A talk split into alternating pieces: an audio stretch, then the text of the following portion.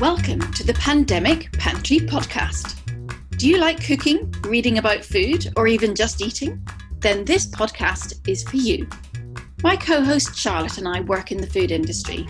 We'll be taking you behind the scenes, meeting the people who make it all happen, and showing you what's going on. Together, we'll bring you an inside view from the food industry with our unique perspectives from our work behind the scenes in food creation and production. Every week, along with our special guests, we'll cover different foodie topics from baking to growing your own, home cooking, outdoor cooking, and even booze. Our aim is to take a positive look at what the nation is cooking and eating right now. There's so much adaptation, galvanization, and collaboration across the entire food system at the moment we'll be talking to some very special guests about the changes in their world, professional and personal, about remodeling, rethinking, and innovating with so much turned upside down, and sharing some unique perspectives from field to fork. We'll also consider what food will look like in the future, in the home and outside. This podcast is sponsored by Moorish Hummus, a tasty treat for when eating in is the new going out.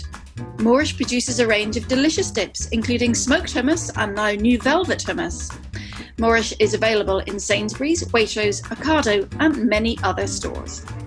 Every week, our lucky listeners will be in with a chance to win some delicious dips in our competition at the end of each show, along with some other exciting gifts. I'm Jules Waddell, founder of Moorish Hummus. Yes, there is a link. And I'm here with my co host Charlotte, award winning cookery, writer, teacher, and chef. For more on us, check out lovemoorish.co.uk and charlottepike.co.uk. We'll also keep you updated on what shops are open when and for whom on our website pandemic-pantry.co.uk. So, it's time to pull up a chair at the table, sink into the sofa, or relax into bed and get ready for the Pandemic Pantry podcast. Hello, and welcome to episode 9 of the Pandemic Pantry podcast. This week we'll be talking about outdoor cooking. We'll talk picnics, barbecues, and smoking. Yum. And we have an all female lineup of guests to inform and entertain us this week, which is great. We're joined by Genevieve Taylor, who's written several books about cooking with fire, and we also hear from the Hangfire Girls, Sam and Shauna. Finally, in case this is the first episode you've listened to, we do like to say up front that we know the audio quality of our content is not perfect and occasionally contains the odd glitch. This is due to the nature of the pandemic and the fact that we and our guests are recording from home with less than optimal audio acoustics and the occasional Wi Fi wobble. Finally, we have loved receiving your questions again about cooking during COVID, and there'll be more on that later. So, on to the show. Hi, Charlotte. How are you? Hello, Jules. I'm well, thank you. It's been a funny old week. It's sort of busy, but in a very, very different way, isn't it, at the moment?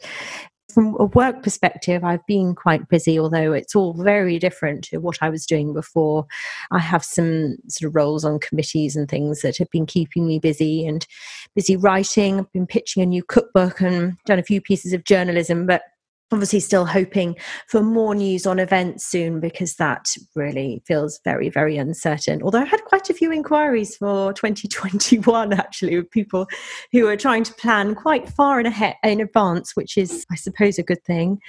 But at home broadly similar. My partner went back to work for one day this week so i had a few hours at home on my own for the first time since the 17th of March, which was really, really strange actually. But I mean, it's just, just so different to how it was before. And he actually came back from work saying it was really, really tricky because he works in a lab and he's an engineer. And it was actually really quite difficult to get things done there and nothing was open. So he couldn't get any lunch. And you know, when he first started working from home, he was complaining how difficult it was to get things done at home.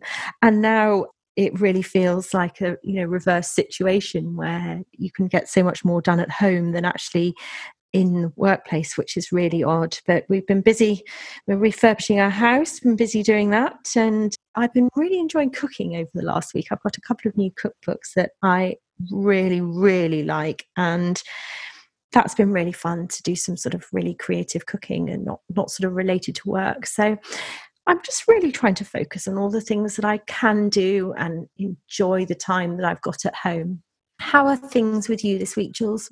Thank you. I'm well. That's interesting what you say about how you sort of both got used to working from home now and and your partner used to struggle with focusing on being able to work at home and now it's gone the other way. I too feel like it's almost like there's been a tipping point. It feels like this has gone on for a long time now. I'm starting to really feel it, I have to say.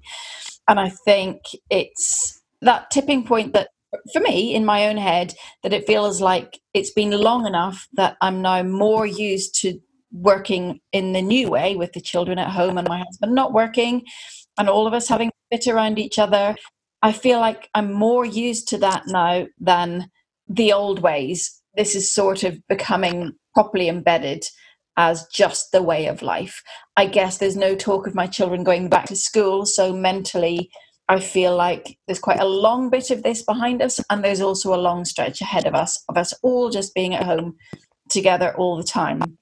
And uh, I have to say, I have a bit in the last few days just with the ongoing stuff. Nothing big, you know, nothing tragic. Very aware that lots and lots of people are having a really awful time minor things like really, really want a haircut, really need to go to the dentist, you know, just things like that, little bits and bobs, and the length of time that I feel still stretches ahead. Although there is now something in the news today, so I think, you know, we're recording three or four days ahead of when our listeners will hear this podcast.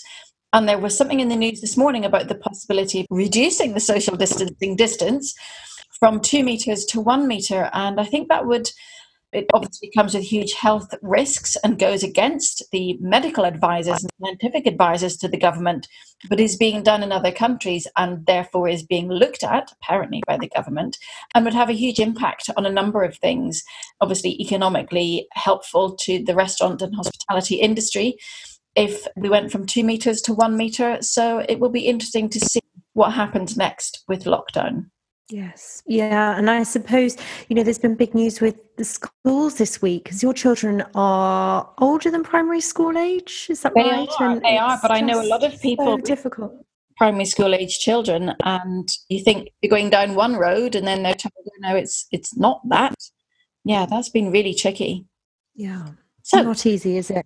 Not easy, but let's focus on this week's episode of the Pandemic Pantry podcast, where we talk about cooking and eating outdoors. Much nicer topics to talk about.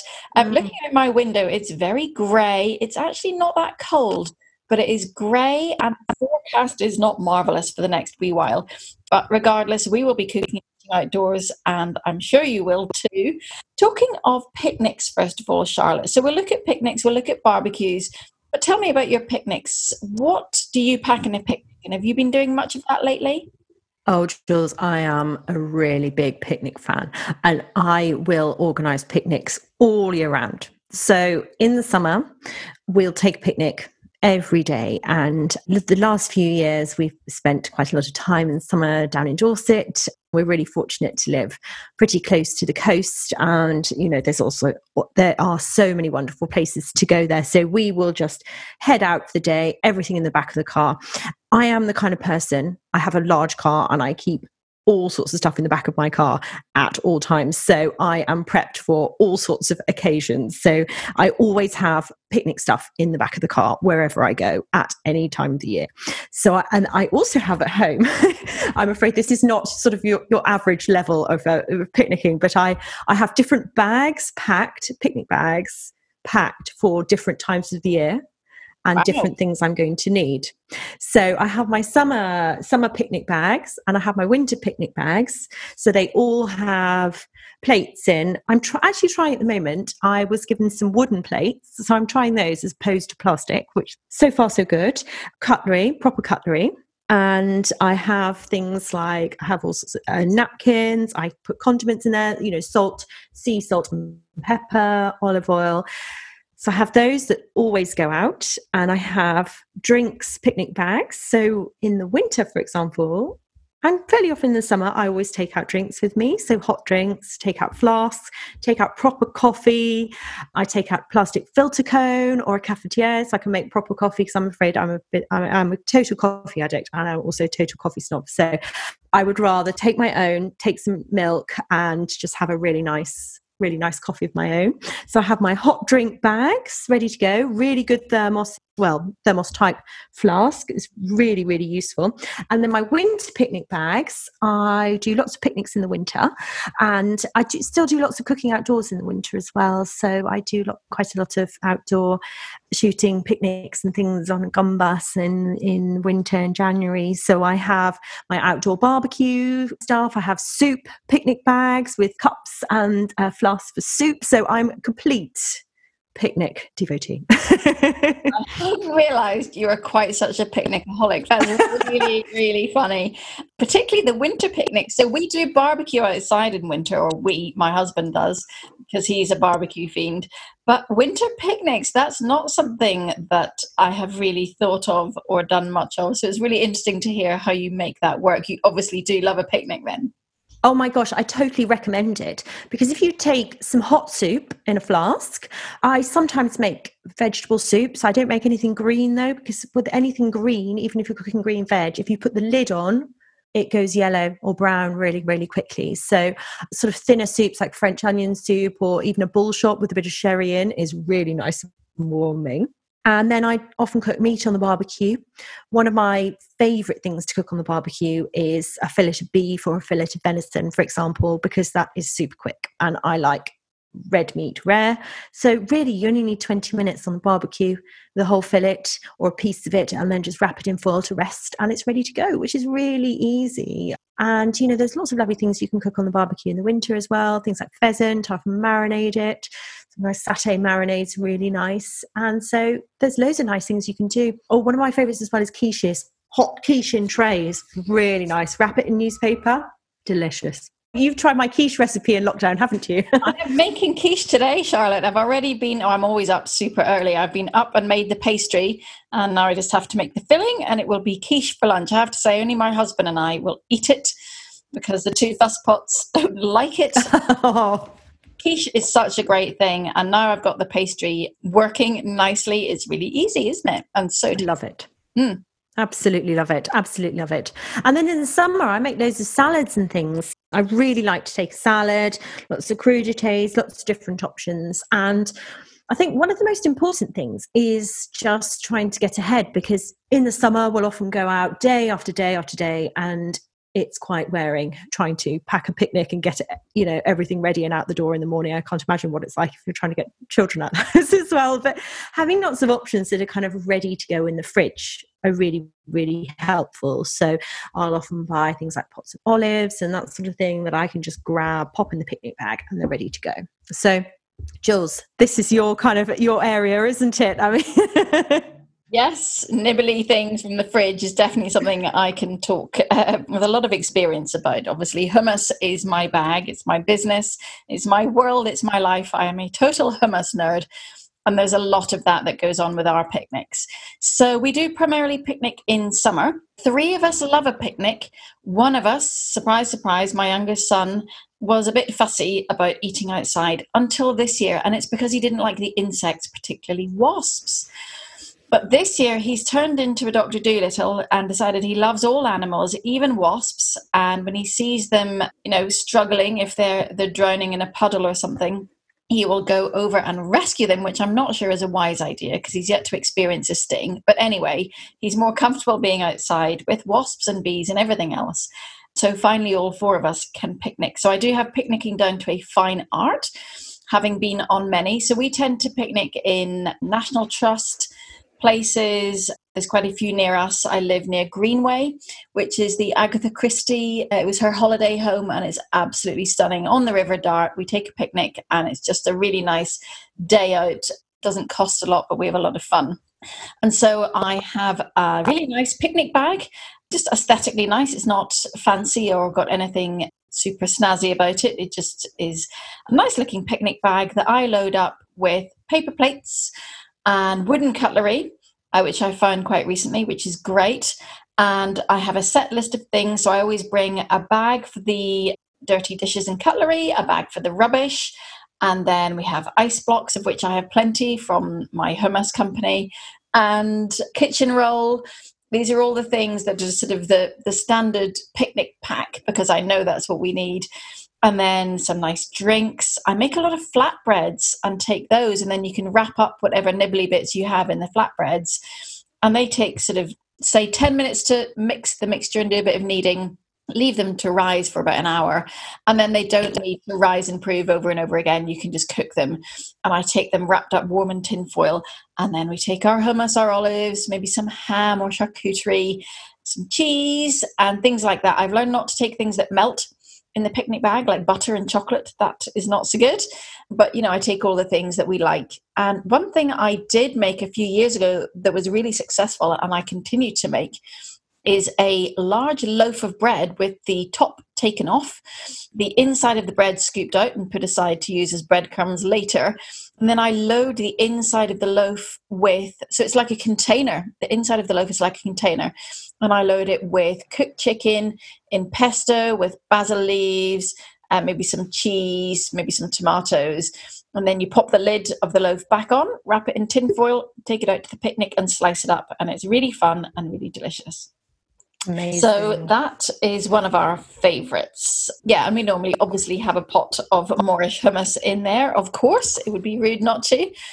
Hummus is also great for barbecue food. So, personally, I love a loaded burger and I put a huge dollop. We have a chili harissa smoked hummus and I put that on top, and it's just so tasty and so gorgeous and seems to work really well with the flavors in a lovely burger. Mm-hmm. We've also launched a tahini dressing this summer, and that's only in Ocado and farm shops and delis, but that is selling really well. And I think people have got more into their Mediterranean cooking.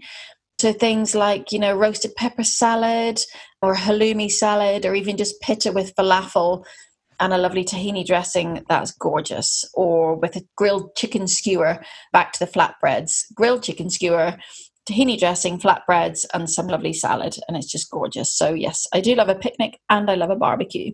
But it's not just meat that works well on a barbecue. As our first guest, Genevieve, will tell us.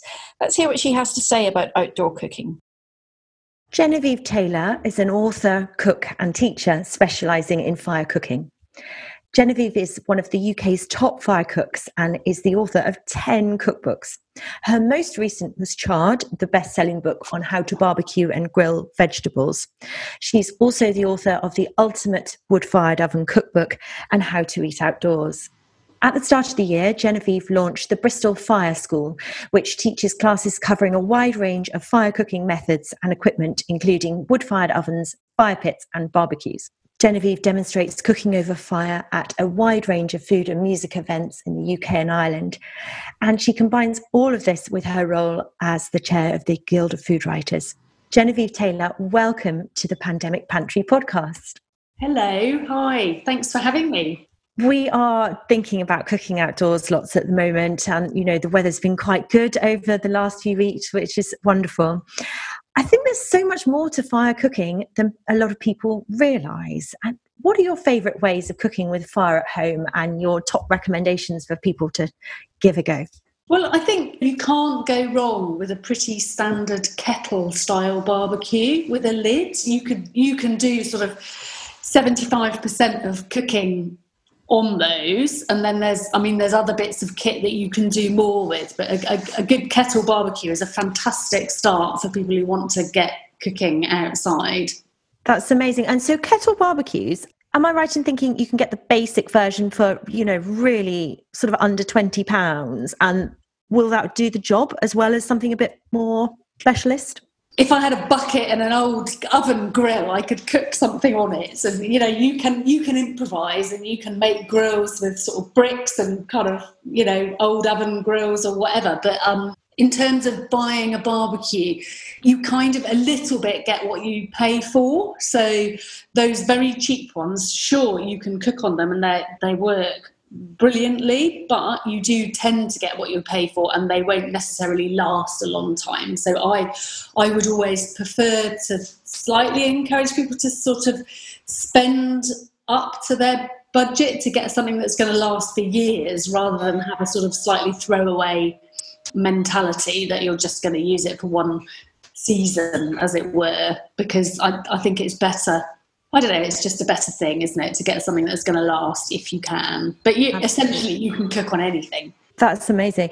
Yeah, I totally agree. And what are you particularly enjoying cooking with at home? So, obviously, with the school, you've got quite a range of equipment at your disposal. What what do you particularly enjoy? What what are your favourite ways of cooking in your garden? I mean, I just like cooking outside generally, and I'm very you know I've got a lot of kit because I work with lots of different people, and obviously the fire school. So I've got a wood fired oven that I built myself, which is fabulous, and that does amazing kind of pizza and bread and baking and stuff. And then I've got a whole range of different styles of barbecues. I've got a fabulous one from Ox Grills that's like an Argentinian parrilla style barbecue. So it's like an open, oh, open wow. grill, and you can kind of raise up the grill surface up and down over the fire and kind of hang things off hooks. And, you know, it's Wow. a wonderful sort of dramatic way of cooking.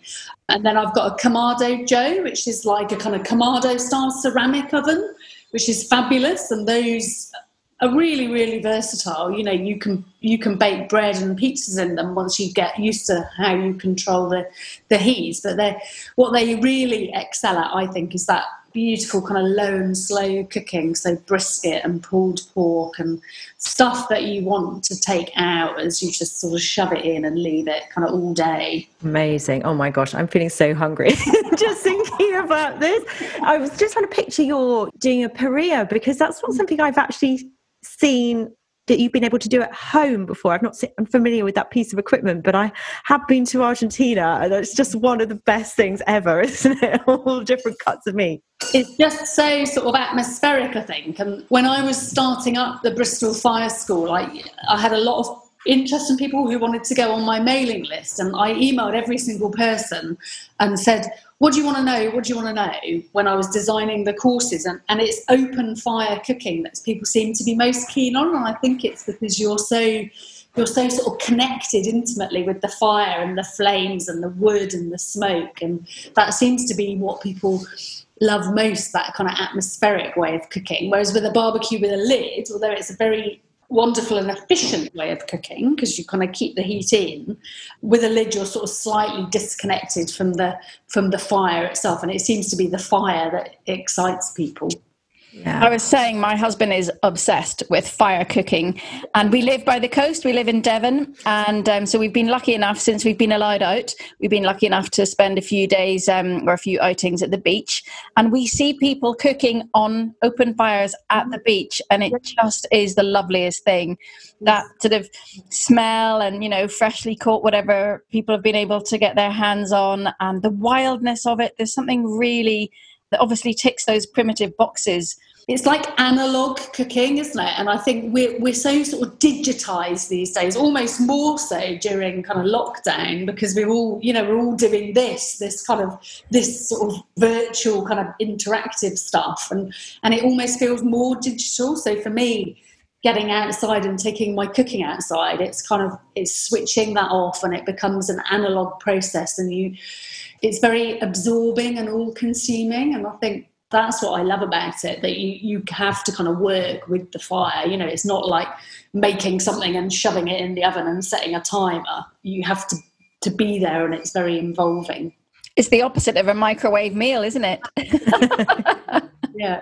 But what I hope to show people is it is it is the opposite, but that once you've got those basic fire skills, it's actually very easy and it's just about having that confidence to work with the fire and the kind of knowledge about f- fire and how how it operates and you know essentially what fire is. And once you've mastered that and got that kind of foundation of, of skill about fire it's just cooking like cooking anywhere you know it's no, there's no magic to the actual cooking bit. It's all about the fire And talking about sort of understanding fire and how fire works and wild cooking with fire, I guess there is always the safety element, especially if you're going out in dry weather into woodland or you know the countryside.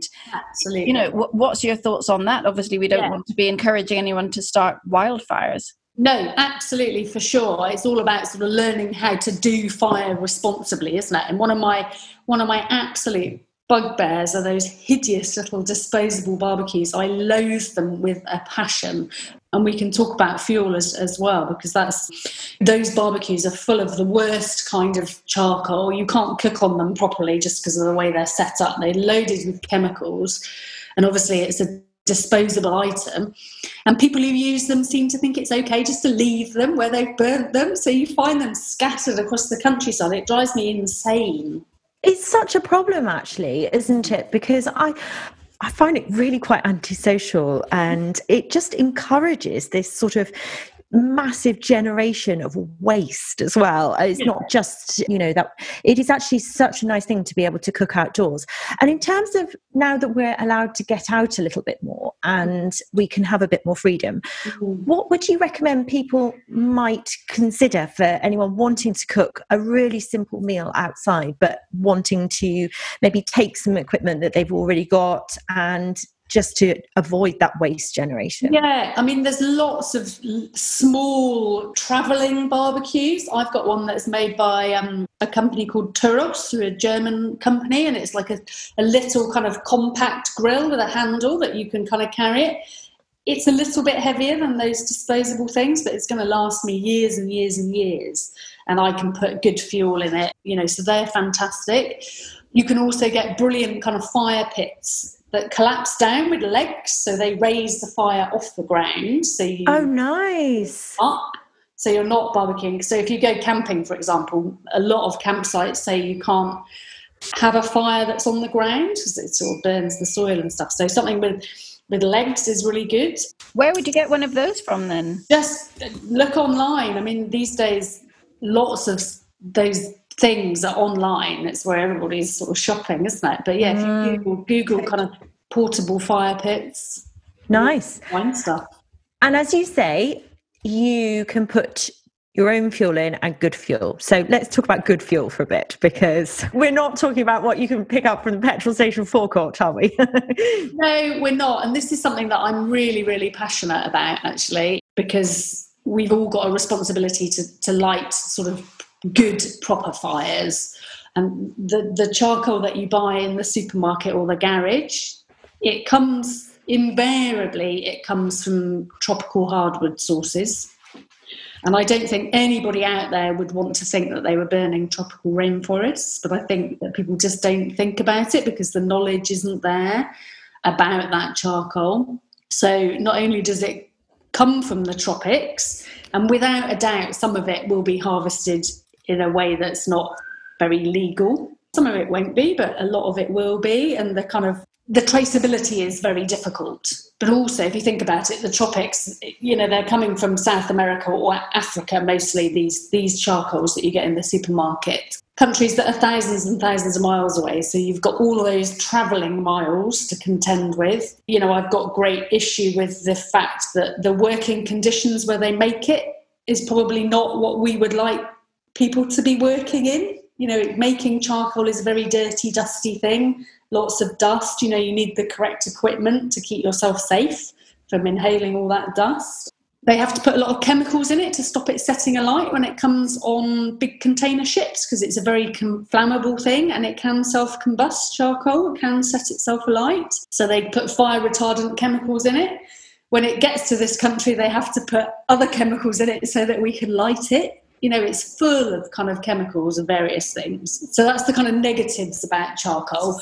But actually, making charcoal is a very, very ancient art. It evolved in the Bronze Age when humans realized that you couldn't smelt metal with wood because wood doesn't burn hot enough.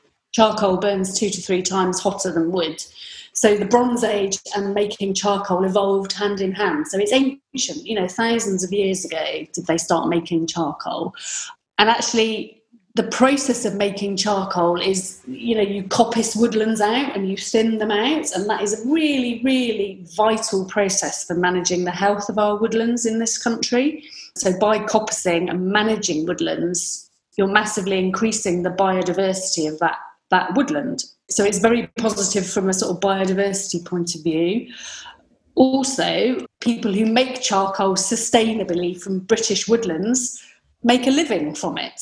And if you make a living from a woodland, that woodland gets to stay. If you can't make a living from that woodland, invariably it's going to get sold off to build kind of houses or, you know, so, so th- there's a kind of saying that a woodland that pays is a woodland that stays. So actually that's a very, very positive thing. If people can earn a living from a woodland by making kind of sustainable wood products, charcoal, that woodland's going to stay there. And the, the latest figures that I think are available from DEFRA were from 2015, so quite a few years ago now and the woodlands in this country absorbed 20% of all of our pollution. They absorbed it into the trees. So, can you imagine if we have more woodlands in this country, the capability we have for keeping our air clean is kind of massive. So, so if you look at the kind of bigger picture of charcoal, making it sustainably from British woodlands has got so many positives. Totally. Yeah, it's a really, really positive thing. But also, I would like to encourage people who want to cook on fire to think about the fuel as their most important ingredient. You know, if you charcoal, good charcoal, is almost 95% carbon. Carbon's a completely neutral base element. You know, there's no chemicals in it. It's very neutral. It's very clean. It burns very cleanly.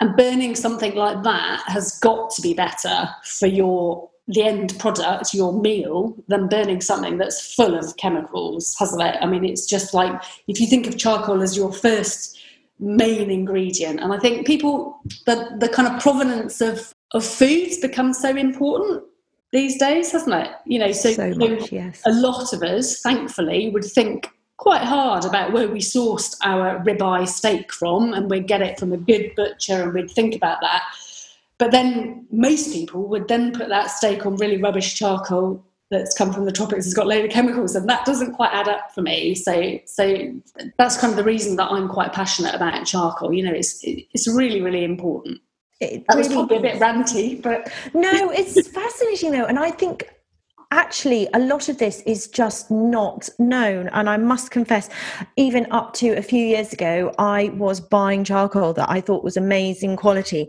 But mm. it was being shipped over from the other side of the world. And frankly it produced a great result. But i was absolutely horrified when i realized the full extent of what I was buying. Mm. And actually, it was bought for the best of intentions. I thought it was really amazing, but it was just totally out of character with everything else I was trying to procure in my house and my kitchen and my garden. And I think actually, there's just a, a real lack of awareness of just how damaging a lot of charcoal we just inadvertently pick up because it's on special offer outside the supermarket or what have you. And in terms of people who are really thinking about potentially making some changes to what they buy and really mm-hmm. i'm sure lots of people will listen to that and be quite horrified in terms of how bad a lot of charcoal is where would you recommend people looking who want to try and buy something that is sustainable local to them? Yeah.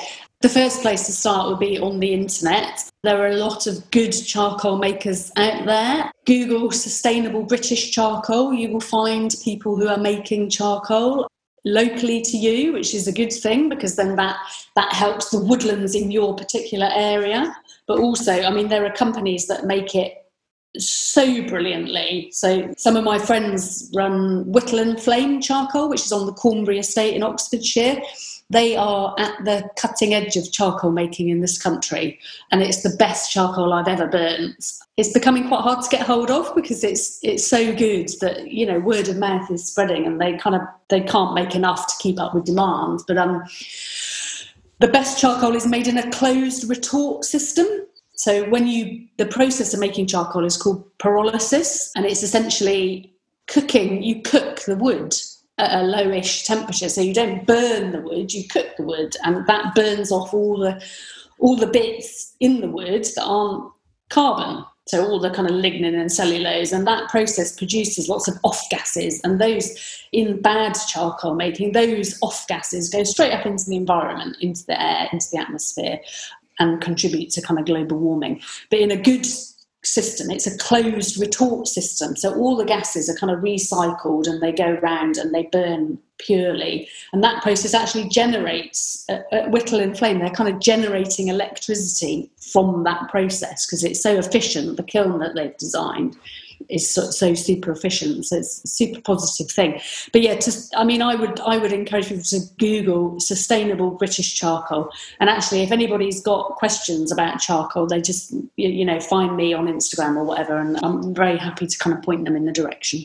That's amazing. And actually, I know that you pointed me in the direction of some charcoal suppliers not long ago, um, for which I'm very grateful. And what was really interesting is when I placed an order, mm. it is more expensive sure. than basic charcoal, but I did compare that with the price of what was being sold as premium charcoal outside the mm. supermarket. Mm. And it was pretty comparable, to be honest. I mean, it's not there is a premium, but it's not as much as you might consider it to be. So it's a really yeah, exactly. good option. It is. It's a really good option, and it burns. It burns hotter. It burns cleaner. It burns more efficiently. So ultimately, you you use less. I mean, you need to learn a little bit about how to work with it because it does burn very hot and that's where your kind of vents on your barbecue are kind of important to you so you control the airflow and reduce the airflow and then that slows the burning down so it goes back to the kind of learning about fire and how it works and how you you be in control of the fire rather than the other way around. Yeah.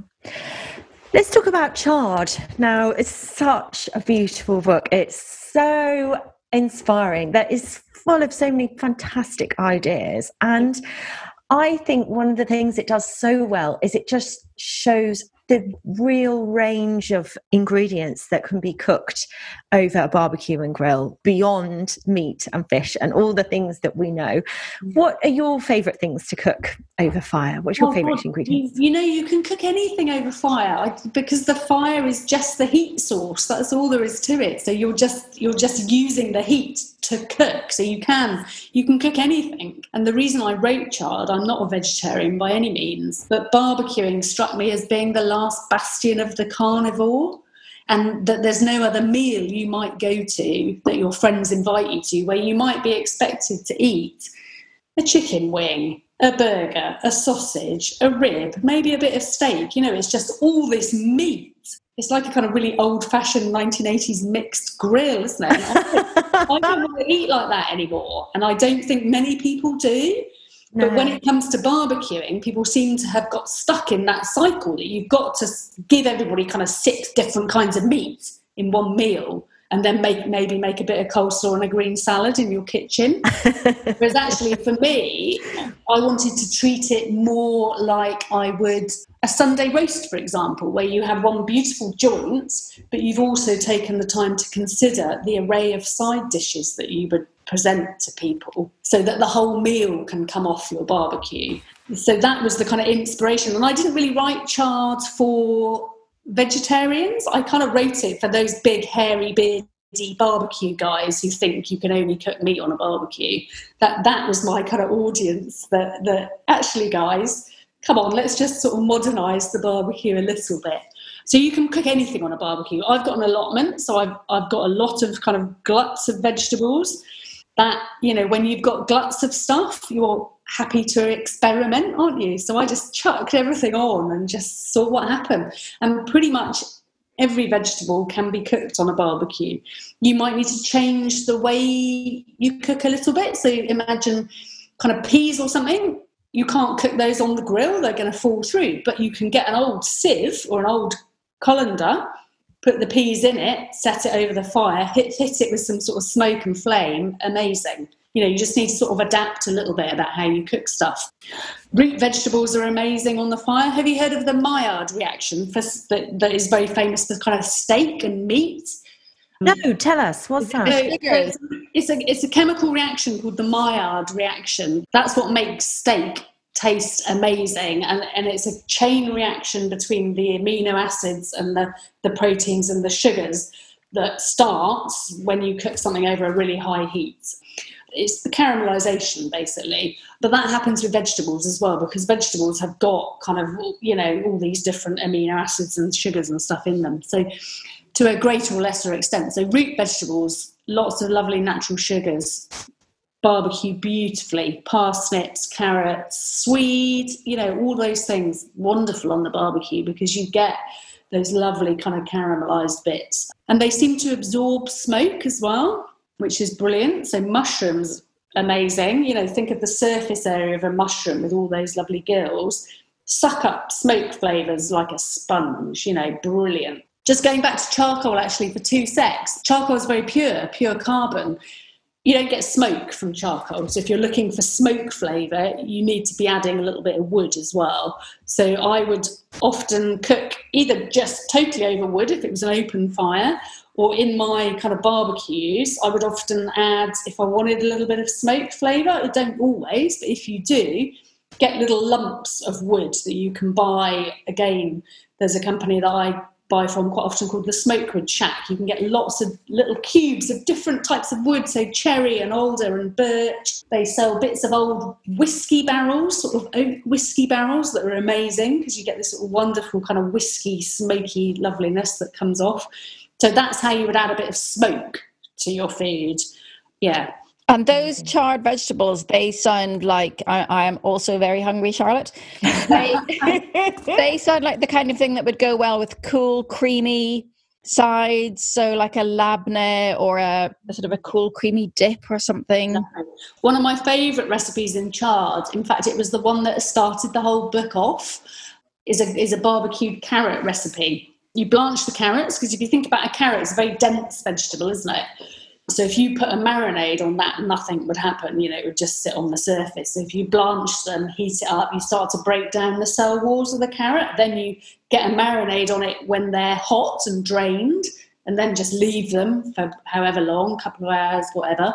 So, so these carrots, I marinated them in chipotle chili and cumin and garlic, and then just left them overnight in the fridge. Then barbecue them, get a beautiful kind of caramelization.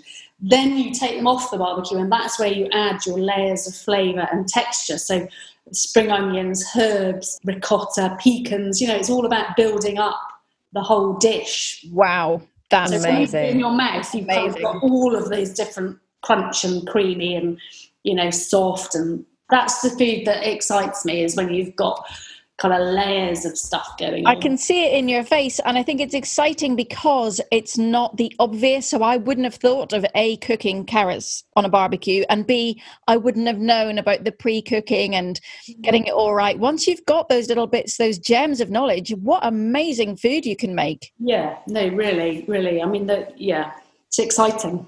I'm hungry too. Hungry. And do you barbecue all year round, Jen? My husband barbecues in the snow. Doesn't matter what time of year. I imagine you're the same. Yeah, I am, and I would love. I would love to encourage people to not just think about barbecue season as being kind of between June and August. You know, because for me, I love fire cooking, I think, because I, I love being outside. So, in my mind, it's a way of me kind of breaking the shackles of my kitchen and almost sticking two fingers up at domesticity. You know, it's like I'm going to get outside and do make my cooking a little bit more adventurous because I don't want to be stuck in the kitchen feeding people three times a day. So, so that's my kind of motivation for fire cooking. So yeah, sure, I do it all year, and and sometimes in the winter that's just a question of chucking a joint on my Kamado Joe oven sticking a thermometer probe in it and then coming back inside and watch, you know, keeping an eye on it. But I don't have to be there babysitting it. So you get that kind of, you get those wonderful kind of flavours. You don't, you don't need to sit outside with it in the rain, and you don't necessarily need to eat outside. You know, you can barbecue food on a sort of cold night, and then you come and eat it inside, and you bring a little bit of that kind of outside in. Yeah, lovely.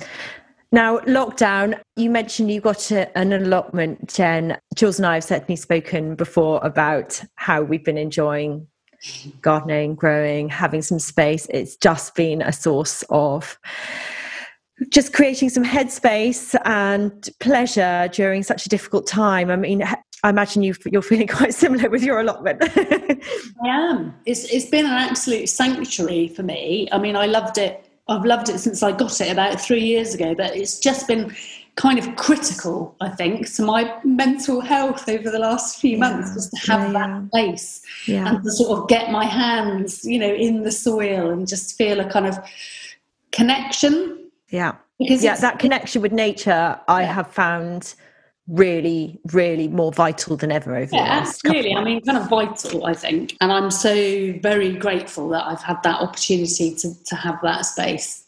Yeah. Well, talking of lockdown and life in lockdown, Jen, the last thing we ask people is what three things you're looking forward to when we are no longer so locked down. So, you know, thinking about what you might be missing, can you tell us what will bring you joy once you're able to do some more things? Hugging people, because you don't realize that how much you kind of enjoy sort of human touch, you know, sort of hugging your friends, that that's going to be amazing. Not to sort of walk down the street and sort of automatically sidestep round people, you know, just to sort of be connected to people again is going to be amazing.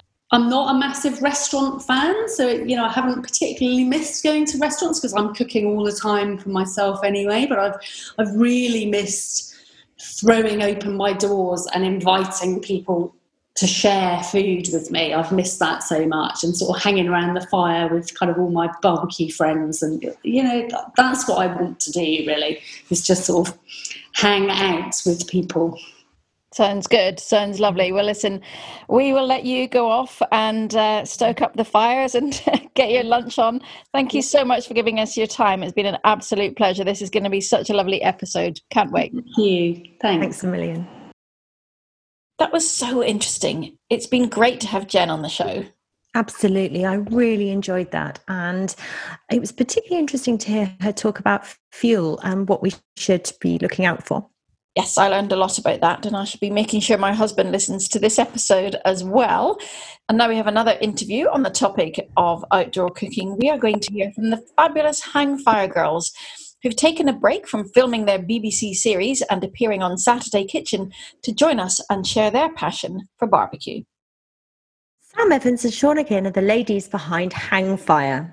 In 2012, Sam and Shauna quit their London jobs to go on a seven month road trip across the southern states of America to uncover the secrets of American barbecue. Sam and Shauna brought this southern style barbecue cooking back to South Wales and started cooking and selling street food. The Hangfire Smokehouse won the Best Street Food category at the 2015 BBC Food and Farming Awards. They published their best selling cookbook, the Hangfire Cookbook, in 2016. The next step after their pop up success was to open their own restaurant, Hangfire Southern Kitchen, in the Pump House in Barry, serving their southern style food cooked low and slow using the best quality Welsh ingredients, prepared and served with love and care by them and their team. The restaurant has been very much a part of the regeneration of Barry, and they won Best Restaurant Award at the Observer Food Monthly's 2018 Awards. As if that were not enough, their third BBC TV series is currently being broadcast. Sam and Shauna's Big Cookout is currently on BBC One Wales and available on iPlayer. Each episode is a gorgeous exploration of food, culture, and community across Wales. Sam and Shauna, welcome to the Pandemic Pantry podcast. Woo, woo, woo. Hello. I love that. that, that uh, introduction is making me feel exhausted. I, I, now, I now know why I had to work seven days a week for seven years. I mean, just incredible what you've managed to achieve in such a short period of time comparatively. And since lockdown, since March, it's been such a crazy few months for all of us. How have things been for you both? To be honest with you, we hadn't realized how much you've done. I mean, you were just reading the intro to us. I have to say we have enjoyed the break somewhat on the plus side, thing you know, talking positively. But of course, just like many restaurateurs, I mean, it was devastating news to well to the entire hospitality industry but we're okay within ourselves we remain positive we remain upbeat and hopeful Absolutely, absolutely. And, you know, it has been just such a relentless time, hasn't it? And it is a strange time having that chance to have a pause as such compared to sort of going out and having the usual routine. But obviously, you've been, you've got a new TV series out. You've been busy promoting that. Uh, it feels like I'm still working nine to five, to be honest with you. Uh, yes. Uh, there's been so much going on in the background. And yes, with promoting the TV show, but also, you know, when you run a restaurant, we furloughed 16 employees and everything Wow. comes along with that. Grant applications and and shooting videos. It's, it, honestly, it feels like I don't know how I did my previous life before the lockdown. so, but it is nice to be working from home. The TV show's been fantastic. It's been really well received. The viewing figures are better than they ever have been, which is fantastic. Maybe that's because people are looking for something really joyous and positive to watch. Yeah, yeah, yeah, I think, I think it's called a captive audience. Yeah. Literally captive. Yeah. I know, I know. Uh, but the TV show allows us to shine a light on everything that we love about Wales beautiful people, beautiful produce, beautiful landscape. And it's a real tonic to watch at the minute. It's a beautiful reminder of how things were and how things will be again. Am I, totally. am I picking up that you are not Welsh? Are you from the same part of the woods as me? I'm from Belfast. I'm Where from from? Bangor. Ah. go. Northern Irish girls. Well, the episode of the TV show that went out this week was from Bangor, but in North Wales, Oh, the other Bangor. not Bangor boats away. There we go. Who knew? That's yeah it's just it's so gorgeous the program and i just love how you visit so many interesting people and really celebrate the sort of diversity within wales both in terms of culture food and locations you know the footage is gorgeous amazing stories and you really you really learn something Well, in, in as much as we teach them how to cook, they teach us about their community. And one of the things I love about the show the most is how we've been able to drive cultural diversity. Like if I told you that I was going to show you a cooking show from Wales, you wouldn't think that it was going to fo- fo- focus on the Gujarati women of, of the Samaj in Cardiff or the Chinese community in North Wales in, in Bangor. It's just, it's a wonderful celebration. And, you know, it's very poignant for, for these times to just show actually how diverse and welcoming Wales is to a whole variety of different communities, and including me, because I've been living in Wales on and off for 20 years, and, and it, the, the Welsh people have always made me feel like it is my second home. Yeah, that certainly comes across when watching it, absolutely. What have been your standout experiences from filming the TV series? Well, we've shot probably 12 episodes. 12 episodes, yeah. There's four episodes per series. This series is going out now, so there's four episodes just dropped on iPlayer. The rumor is that they're going to put all the series up on the final episode. So you'll be able to binge watch. It's all about a box set these days. You know what? There are so many highlights. And I think when we created this show, it wasn't supposed to be a chop and chat. You know, it wasn't supposed to be another run of the mill show whereby, you know, it's lights, camera, action, we go there and we leave. It was supposed to be a two way experience for us in the community. So we would learn something, they would learn something, and by turn, you know, the, the rest of the nation would learn a little bit more about what's going on in the communities in Wales. We quite often the show's been described as like a cross between Challenge Anneka and DIY SOS. and I hope that comes across. You know, like Sam and Shauna's Big Cookout, we do this for real. We're not just presenters that get wheeled out in front of the camera to interview people. No, every episode is about nine months in the planning, and we go and spend a whole week and live with the community and do what they do for a whole week. So, I mean, some of the highlights for me has been about the cooking in particular. And I remember the very first episode, which centres on Barry Town United football team, where we bury a whole pig in the ground, in the beach on Jackson's Bay and smoke it for 24 hours. There's no rehearsals for any of this, by the way. So we've got limited time. The community has limited time. We're all busy people. So it's a lot of theory, tends to be. And but the show works on everybody coming together. So, for example, if it was just Shauna and I trying to pull off these crazy madcap ways of, of feeding hundreds of people at a time, we just couldn't do it on our own. And you know, our crew is really small. I mean, there's probably something like between six and eight of us you know so a catering tu- truck doesn't pull up. You know we're all chopping coriander we're all we're, you know we're all helping bury that pig we're all cutting those potatoes or smoking that fish we're doing it together. And you know and i and i hope that that really comes across that people to people that it's a genuine thing that happens. It's such a brilliant concept. Whose idea was it? How did it all come about? How how are you now on BBC TV? What's the story behind that? Well, I think after we won the BBC Food and Farming Awards in 2015, with the highest number of votes in the 15 year history of that award ceremony. Yay! Oh, that's just well incredible. Done. That kind of put us on the BBC's radar. And, and there was a lot of talk for a long time about us being the female hairy bikers. Um, which, to be honest with you, I mean, I mean, I'll take that. I mean, what a what a wonderful comparison that that would be, because obviously those gents are hugely successful. We're slightly more hairy than the boys right now during lockdown. In lockdown, say. it doesn't matter, does it? but a bit like when we wrote the cookbook, we didn't want to write a cookbook just for the sake of writing a book. We wanted it to, to mean something, to inspire people. So if, in the same way as if you look at the cookbook, every recipe is inspired by a person that we met on our road trip or, or someone that shared a recipe with us or taught us how to do something. We didn't want to make a TV show just for the sake of it. And, you know, the holy trinity of good times for Sam and I is good music, good food, good people. So that's really where the show came from. And if you look at the type of food that we specialize in, American barbecue, soul food, cooking outdoors, that's the type of food that, that brings communities together. So a lot of the communities that we celebrate in the show, whether it's the on-call fire service at Aberystwyth, Brecon Mountain Rescue, Berryside Lifeboats, these are all armies of volunteers and often they don't get paid to do any of this work. So what better way to thank them for all of their hard work than through a big, big party? It's just incredible.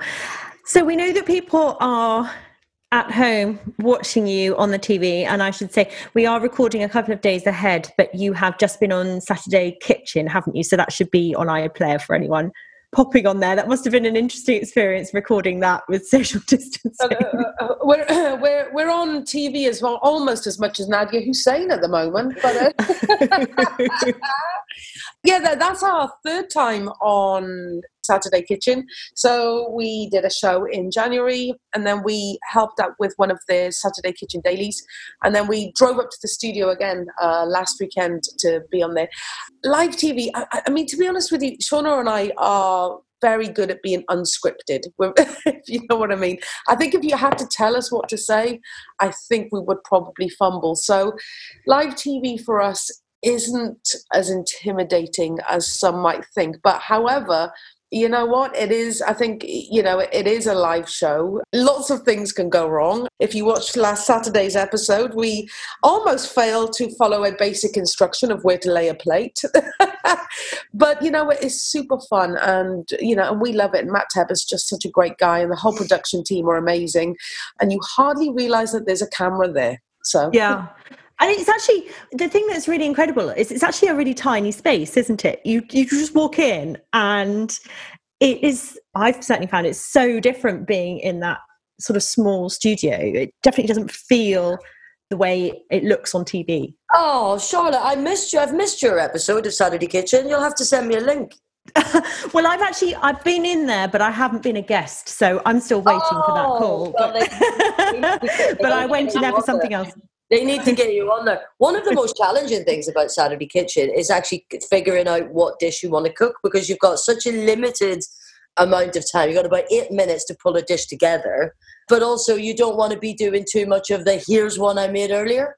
Um, so you've got to strike a balance of, of a dish that's actually achievable. And the other thing is, we're not classically tra- trained chefs and we're not trying to be. We, we're people that love food and, and everything that we try to cook on Saturday Kitchen, we want it to be achievable. And we're always overwhelmed by the number of people that watch the show cook the dish, send us photographs of the dish, which looks better than our dish. It, I, have to, I have to say it's the same with the cookbook as well. People look at the cookbook, they cook the dish, and they always send in pictures better than what we made. So, well, it's interesting, isn't it? Work. yeah, because I sort of slightly feel as if you know the world is full of recipes that a lot of people are kind of never going to make, but actually people always want inspiration for recipes that they can make and are going to work well. And your book has been such a success in that regard. What are people really cooking from it at the moment at home? Well i think we're a perfect example of people that hoard cookbooks and often never cook from them You know, so during lockdown, we have been really exploring those recipes that we've always wanted to make but never really had time to do. And I think, you know, American barbecue, slow and low smoking is definitely something which has a bit of a cult following. And now people are really indulging themselves in those longer cooks and you know our book is full of inexpensive relatively inexpensive recipes but it does take time and it does take a lot of care and attention and we've been doing exactly the same you know we've been trying to upskill ourselves on different types of wood different types of temperatures and different types of meats and vegetables. One on my bucket list was always to make dishoom's black dal. Oh um, yes. yeah so we actually i you know on my second day of lockdown I made it. And yes, it was a labor of love, but goodness me, it was delicious. You know, so it's just, I think this time, you know, albeit it's not the most positive for a lot of people you know it does afford us a little bit of time just to hang out in our gardens and our kitchens a little bit more you know and reconnect with things that make us happy which is which is cooking Absolutely. And it's been the same for me because I've often been going around, you know, country, cooking at events, doing things, and actually not very much cooking in my own kitchen. So that's been a really nice element of being in lockdown. Absolutely. I mean, you know, our back garden was kind of atrocious, really. you know, we would do all our cooking in the restaurant. And, you know, I think our barbecue at home probably has only been used about sort of 15 times, you know, so we would always cook in the restaurant. So, yeah, there are two things which are complaining in our house one is the dishwasher, the other one is our barbecue. So they, they just like us to stop. There's one thing that I think is particularly striking about your style of cooking and your recipes in the cookbook is that actually this whole style of Southern barbecue is actually about really extracting maximum flavor and value from quite simple and humble ingredients because a lot of the starting points starting ingredients are actually the sort of cheaper cuts ingredients that really need a lot of love and care afforded to them to be able to get the best out of them. And that just feels so fitting for our times at the moment. And that's exactly where where soul food comes from. You know, dishes that you have to pour your heart and soul into to make them taste incredible. And that really is the, the food of the deep south of America. Not just an American barbecue, but even the other iconic dishes like gumbo, etouffee, jambalaya, all, all dishes that, that start with ingredients that are born out of poverty and necessity. I mean, like things like brisket, you know, in Texas, a lot of brisket goes into landfill. Chicken wings were always something that was, they were minced up for pet mints. Pork butts and pork shoulders, it's, that's the cut that butchers in this country would make sausages from, you know. So, yeah, a, a lot of the ingredients in the starting point, cheaper cuts, and you've got to pour your heart and soul into them to make them taste incredible. But you know, I, I think that's that's where the where you can taste the love. Totally. And what are your top recommendations for people wanting to think about having a go at maybe some recipes from your book, The Style of Cooking During Lockdown? What are well, some suggestions? When it, when it, comes to outdoor cooking, you know, there's there's kind of two ways. You can you can smoke meat uh, for a really low, a long time at a low temperature, or you can grill meat at a higher temperature, and it doesn't take as long. So a lot of people have been sending us pictures of of things like the mai tai chicken thighs or the pork chops with the salsa verde, or even you know chicken wings or a spatchcock chicken. So, something that doesn't take forever, you know. Uh, so that's always a good starting point. You probably don't want to start with a six kilo brisket. yeah, totally. And of course, great time to get to know your local butcher as well.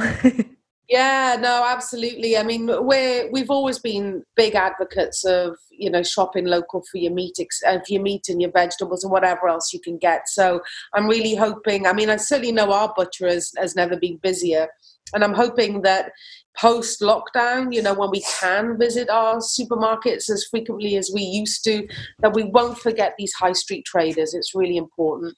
I can remember in the first couple of weeks in lockdown, you know, when we closed the restaurant, 21st of March, and those those first three weeks where we're literally in this sleepy little seaside town that we live, nobody left their houses. And what we've managed to do is cultivate a relationship with so many local suppliers.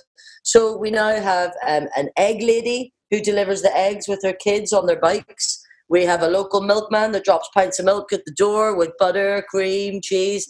We've got a local veg supplier that drops a veg box off once a week. And of course, the local butcher is, is only like, you know, a five minute walk away from here and they deliver as well. So I'm just really hoping that I never ever have to go into a supermarket again. Yeah, well, there's certainly some new habits forming for a lot of people that, you know, hopefully will be really positive ones for the future. I just have to ask you one more thing. You mentioned iconic dishes. I just have to ask you about an iconic person, Dolly. Now, I heard that you delivered food for her when she was playing in Cardiff. Is that true? True story. Yes, true story. So, I um, mean, that's just incredible. Well, listen, she is the unofficial patron saint of hangfire. We even have a little dolly shrine to her in our house, and we'll we'll send you a picture if you like. Yes, please. it's sort of beautifully sad in, in lots of ways. Yeah, so Dolly Dolly is an icon of ours, and both Shauna and I, we've loved her since we were children, and you know she's a real beacon for um, feminism, for gumption. She's an absolute success story in every single way and we really really love her and we actually stayed with her drummer when we lived in nashville we lived in a little sleepy town called fernvale which is just by franklin just outside nashville yeah so we stayed with her drummer and in the drummer's house there's lots of platinum and gold records you know from from their touring or from their history together. And yeah, so when she, I mean, she hasn't been back to the UK since we she last toured here. When was that, Shauna? Was that About four years ago? Yeah, so we she requested our barbecue for her tour bus. So when so she only stays on her tour bus. There we go. There's an inside tip for you. She doesn't. oh, stay- really? yeah, yeah. She only stays on her tour bus. Yeah, so it was a special moment. We love her. Well, I think that whenever you're on a, a world tour, there's nothing like comfort food that makes you feel like you're at home. So if you rock up in Wales and two girls bring you brisket and moonshine, that's it's like a, it's like a big hug. And, and, and all the feedback that we had from the crew was it just it just made them feel really at home. Oh, that's good. I wondered if they gave you feedback. So they did. That's lovely. That must Oh, make you yeah, we happy. were in the tour. Oh no, we were in the tour bus at the end of the night, swigging neat whiskey out of bottles with them. As you do. As you do.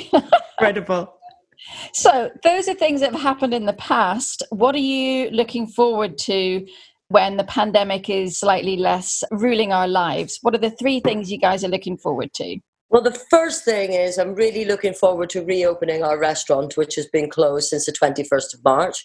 We've managed to furlough 16 employees, and that's really important to the regeneration of Barry because they are 16 brand new positions of employment that we created when we went there in 2016. I'm really looking forward to seeing the staff because we have an incredible team of people that are sat at home like coiled springs ready to leap into action as soon as the government gives us the go ahead to open safely. Yeah, I think uh, hugging. We're missing hugging people. Shauna and I are very tactile people, so you know, even if I have to wear a hazmat suit uh, when we open this restaurant, we will be hugging people again. And then the third thing is, of course, the pub. I mean, we absolutely love drinking. but, and, and, you know, it is okay to crack open a bottle of wine at one o'clock in the afternoon when you're doing a podcast with somebody. Not, not that we're doing that now, Charlotte. No, no, no. but, but there's nothing like a crisp, cold pint of lager in a beer garden with your mates, just chewing over the fat and, and reflecting on things. I think when you're locked down at home, you can go very like inside your own head and overthink a lot of things and and that opportunity to go to the pub and socialize with your friends and have a laugh and blow off steam that's the thing that i'm probably missing the most Sh- Shauna has a Northern Ireland phrase for this. What, what's that? Is it get your head showered? Mm-hmm. Oh, yes. Yeah, you know that. I, I, I've made it sound really posh. It goes more like get your head showered. That's better. I've not heard that before. Yeah, I, I think it just means getting yourself realigned, getting yourself back in the zone. Absolutely. And am I right that you guys were supposed to be getting married last weekend? That must be something Well, you're looking forward to. Yeah, we, we actually have never ever talked about our sexuality or the fact that we're a couple ever.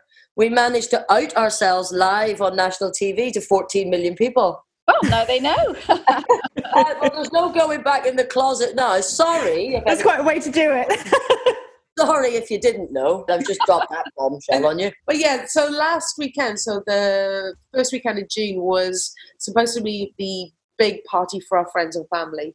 So we had uh, about 150 people coming to a beautiful farm in uh, in Monmouth to celebrate with us. But our friends have been amazing. They put together a collective video of amazing things. Everything from reenacting dolly songs to dressing up to pretending like it was happening anyway in their own backyard. So yeah it was really special. But you know what? I mean eh, we'll we'll pick it back up again next one year. day. One day. Yeah. that is definitely something to look forward to. Well listen thank you so much for your time. You're very very busy. We are super grateful. It's a great time of year to talk about this kind of cooking. Well to be honest, in my house, this kind of cooking happens all year round. But I guess lots of people will be interested in uh, going outside and making something delicious. So thank you very much. Oh, you're welcome. welcome. You know, we, we would just urge people to give it a go. It doesn't matter if you're grilling some courgettes or cooking some chicken wings. Just get out there. There's nothing like the taste of barbecue to make you feel comforted. Couldn't agree more. And thank you for your time. And we wish you well with everything that's going on at the moment. Oh, well, Thank I hope you. to see you soon. Thanks for having us. Woo! Bye-bye. Well, that's tempting me to get the matches out and cook something slow and smoky. Talking of smoking, Jules, I wrote about it uh, a few years ago. I wrote a book called Smoked. And this is something that you obviously have an interest in as well with your hummus company. Am I right in thinking that you invented smoked hummus? I like to say that I did. I think I did. Yes, yeah, so I love smoky food. I've always loved smoky food, whether it's smoked cheese, smoked salmon, smoked meats. I just love the flavor of them, and my family do too.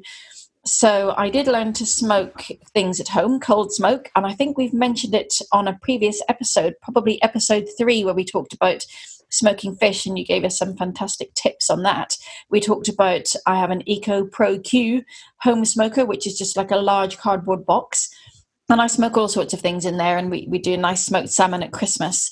The way we do it for the smoked hummus is obviously on a much larger scale. So there is a, an artisan smokery that we use in the West Country, and they smoke our chickpeas. It's they're cold smoked over sustainable wood. They're naturally cold smoked, and then they are packaged up and taken to our hummus factory in London and made into smoked hummus. But it's quite a different process smoking on that scale to smoking at home.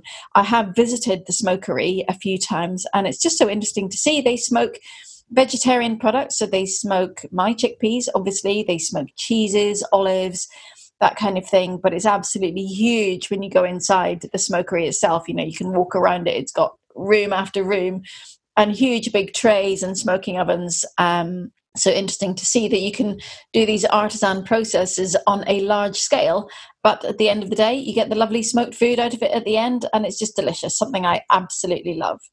So you obviously are also an expert on smoked food with your book smoked. Tell us what are your top tips for smoking food at home? Gosh well i mean i wrote uh, the book as i have done with my last couple of books just to really sort of demystify and explore how to get into different ways of cooking and preparing food at home. So it was a really interesting experience writing the book.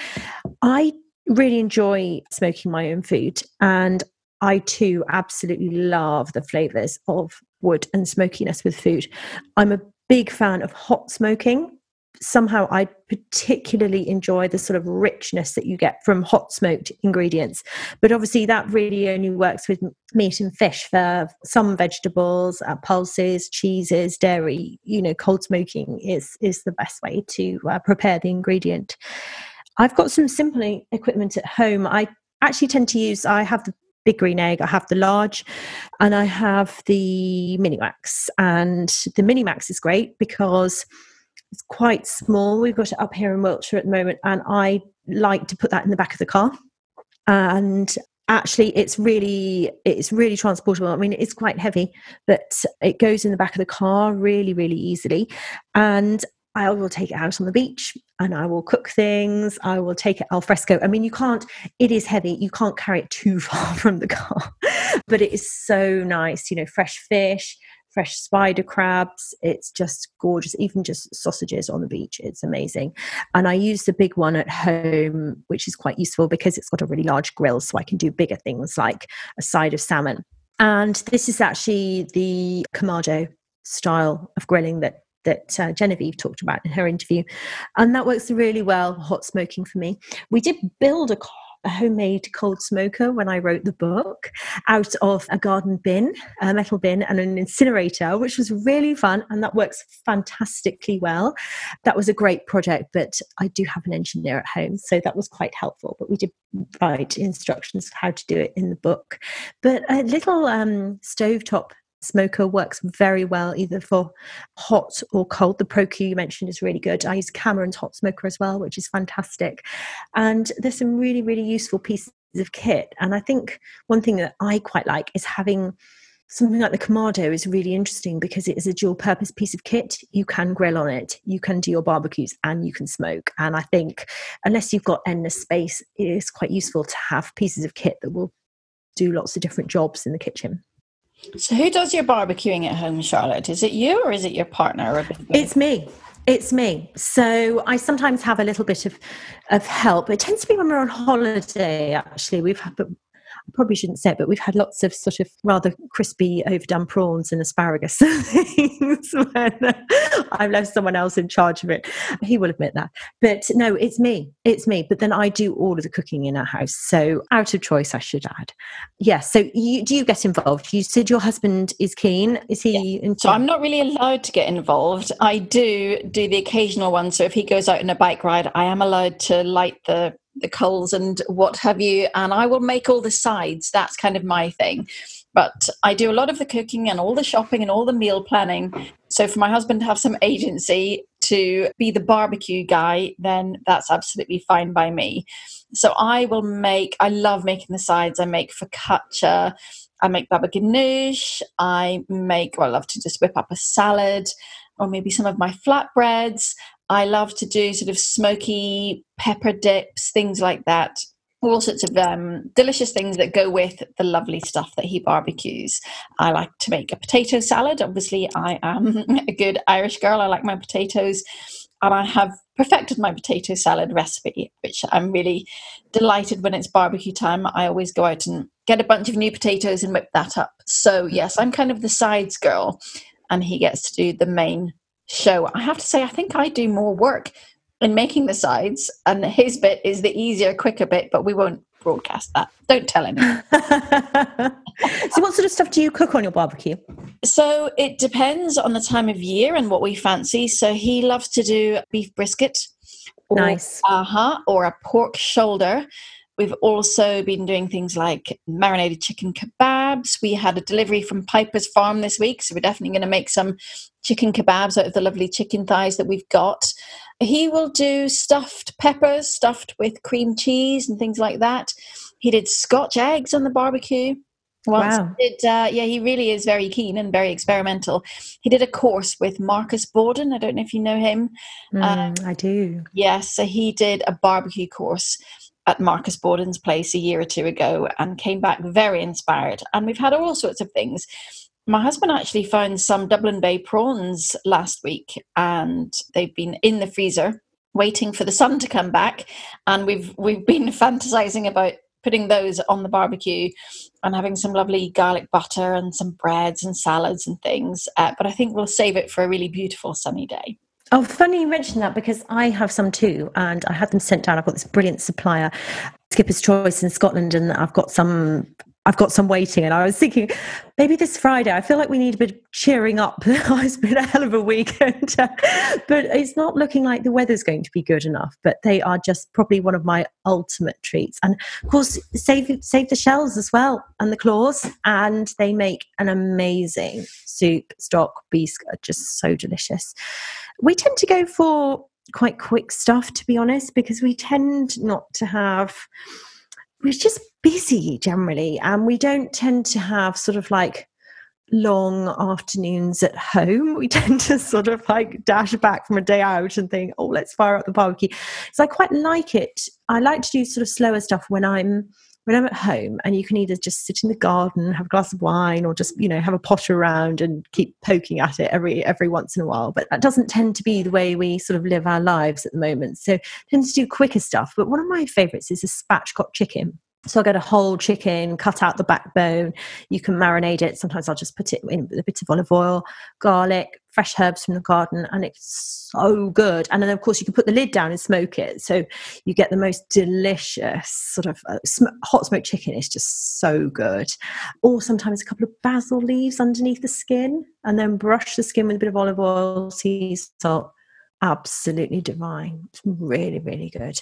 And of course, I'm paying more attention to the wood alcohol I buy for smoking as well. And I think Jen had some really good advice on that. But that really affects the flavour as well, doesn't it? Mm, absolutely. And I love the idea of doing the, the Dublin Bay prawns or any seafood and using the shells because it won't just make an ordinary fish stock, will it? It'll be layered with that sort of smoky flavour as well, which would be beautiful. Yeah, so, so good. Really, really, really worth doing.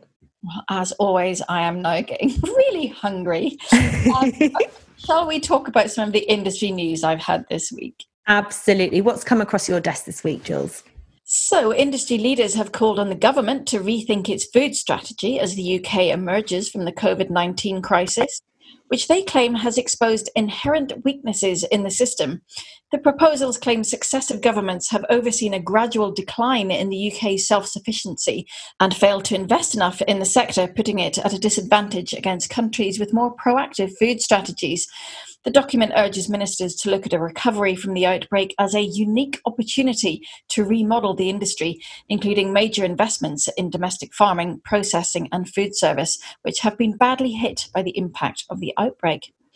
And Pret a Manger is continuing to nudge the business back towards normal as it gets ready to open its Veggie Pret stores later this week. All 10 Veggie Pret outlets in London and Manchester will reopen on the 11th of June after being closed throughout the pandemic. Seven of the 10 shops, including the Manchester location, will offer deliveries for the first time as the result of a partnership with Deliveroo. That was really interesting. Thank you, Jules. Now, have we got any questions this week from our lovely listeners? Yes, we have somebody who has told us of a meringue disaster. I'm not sure what sort of disaster they have had, but it might be helpful to hear what tips you got in not having disastrous meringue, Charlotte. Yeah, well, that's really interesting. Lots of people seem to have issues with sort of cooking their meringues for too short a period of time with too hot an oven temperature.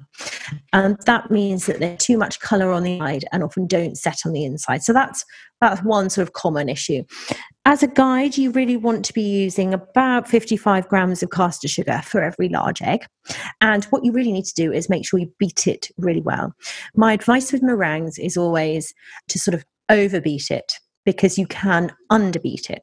So, this is one of those unusual examples in baking whereby it will not do it any harm whatsoever to keep mixing for a bit longer, even if you think it's done.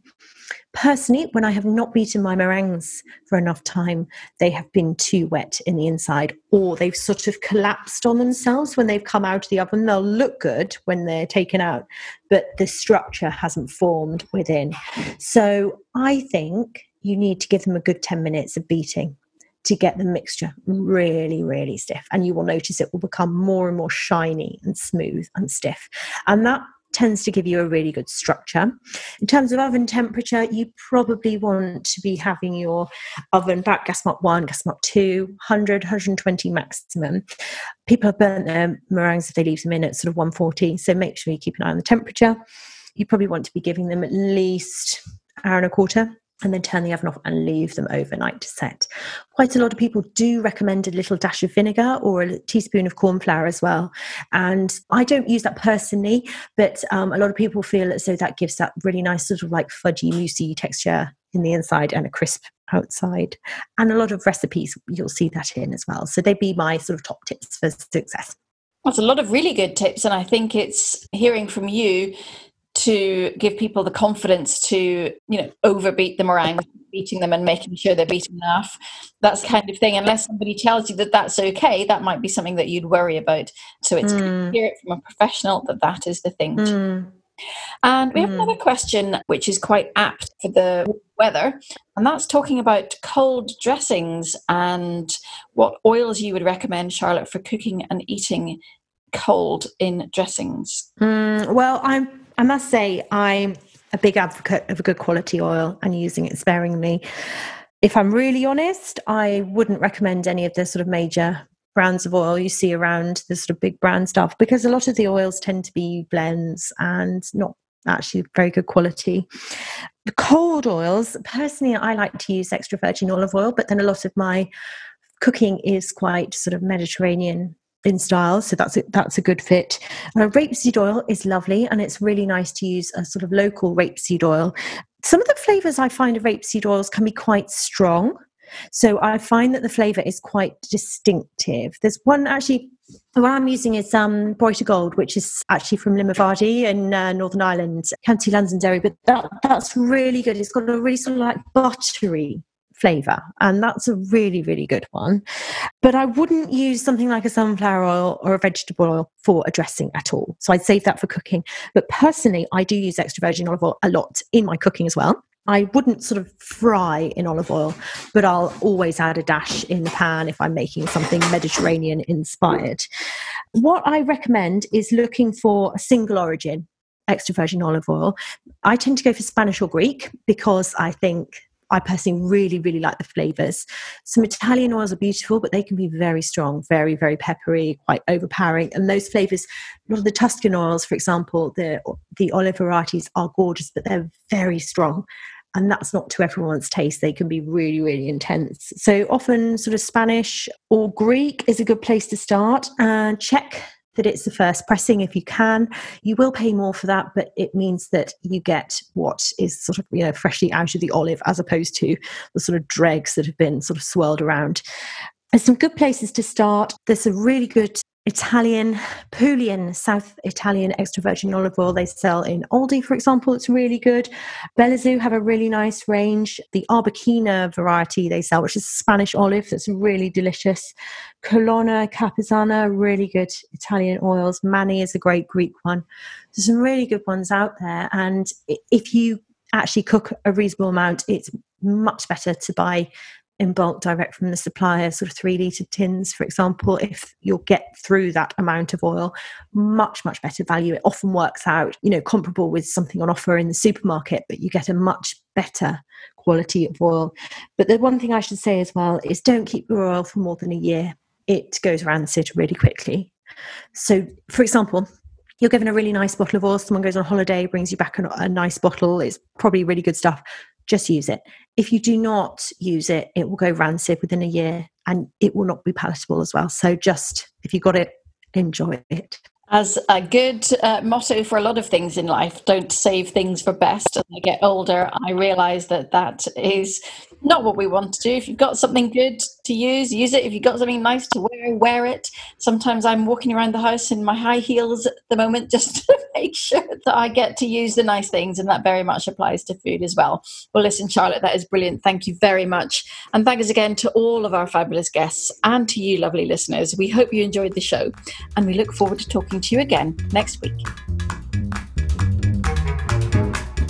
So, we'd just like to finish by saying thanks for listening, folks.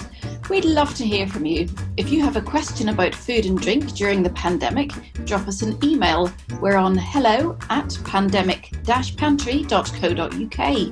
You can also follow us on social media. We're on Facebook, Twitter, and Instagram under Pandemic Pantry Podcast. And if you'd like to enter our weekly competition to win a case of delicious Moorish dips, or one of our other great giveaways, just head to our website and look in the competition section. The website address once more is www.pandemic-pantry.co.uk. And we'll see you next week.